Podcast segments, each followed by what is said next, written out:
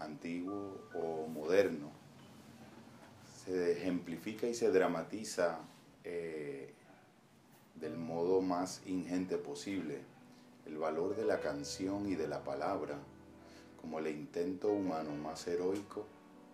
para alcanzar la profundidad de las cosas y redimir la pérdida, como en el mito de Orfeo e Eurídice y Eurídice. Los griegos, autores de prácticamente casi todas las grandes maravillas del pensamiento metafórico humano, cuentan la historia de este gran personaje y de esta historia de amor entre Orfeo y Eurídice, uno de los grandes amores trágicos de todos los tiempos, un amor de seres que pastaban por las praderas griegas y que en algún momento, presa de la envidia, presa del resentimiento, presa de las oscuridades de la fuerza de la naturaleza, ocasionan la más grave pérdida en la experiencia del amor y Eurídice, compañera eterna de Orfeo, muere. Orfeo, fundador de la organización humana del sonido, verdadero primer artífice y arquetipo del canto y de la palabra como poema, como creación de realidad y de posibilidades humanas, intenta lo que todo hombre, desde el amor visceral,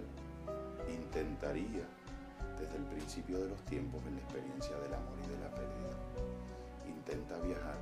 a las profundidades del Hades, a las profundidades del abismo, para traer de vuelta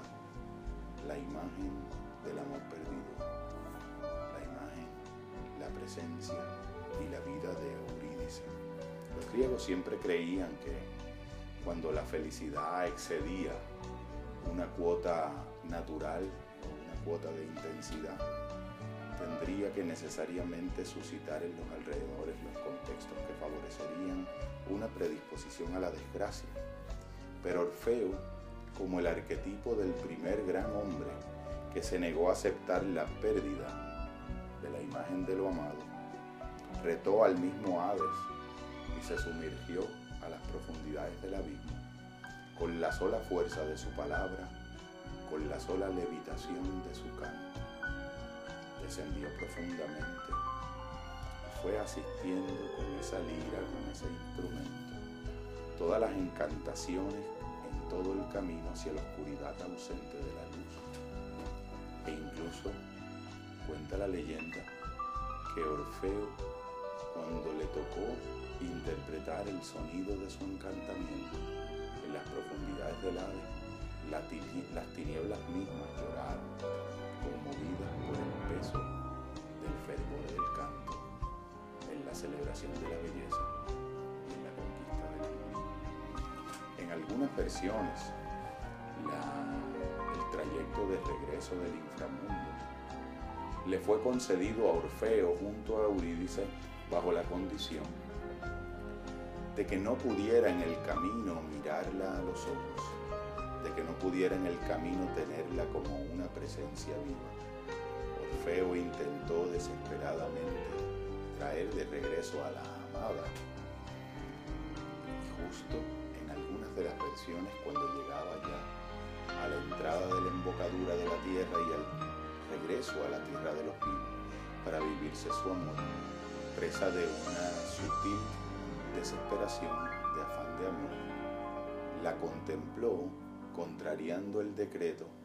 que las tinieblas y el infamundo habían establecido como condición para recuperar lo amado, y perdió irremediablemente la presencia y la vida de Eurídice. En algunas otras versiones, que de algún modo eh, han sido validadas y reiteradas por el espíritu humano, en el intento de asir lo imposible desde la palabra, en algunas otras versiones, algunos poetas armados de la ardiente paciencia de las palabras han buscado desde el sonido, desde el silencio y el encantamiento de la voz y de la metáfora, volver a descender y volver a viajar a esos lugares, a esas tierras lejanas de la memoria y del olvido, para traer la presencia viva, intemporal de lo amado. Remitimos siempre a esas versiones porque de algún modo la esperanza es una de las cualidades que la poesía trae consigo, la capacidad que tiene la metáfora de poder recrear y traer de vuelta consigo el viaje de ir y volver al fondo de las cosas, el intento de lo que nadie intenta, el intento de construir en contra de las probabilidades, afrontando las incertidumbres del desierto, del silencio, de la soledad y de la noche, para poder desde el sueño emanar y construir la realidad de la recuperación y la redención de las irredimibles pérdidas. El Hades puede ser tantas cosas en nuestra vida humana, puede ser tantas cosas en nuestro camino existencial, puede ser el intento del amor de redimir con el poder de la palabra la pérdida, de redimir todos los elementos luminosos que de algún modo, por circunstancias de la vida, quedan arrojados a algún Hades. Hoy se pudiera llamar de diferentes formas. El Hades pudiera ser el pasado y la manera en que conspira contra la fertilidad y la promesa del presente y del futuro. El Hades pudiera ser el olvido, el dolor, la presencia de una herida o la sensación de la dificultad y el reto de poder soñar lo posible, introduciéndolo en lo real. Este maravilloso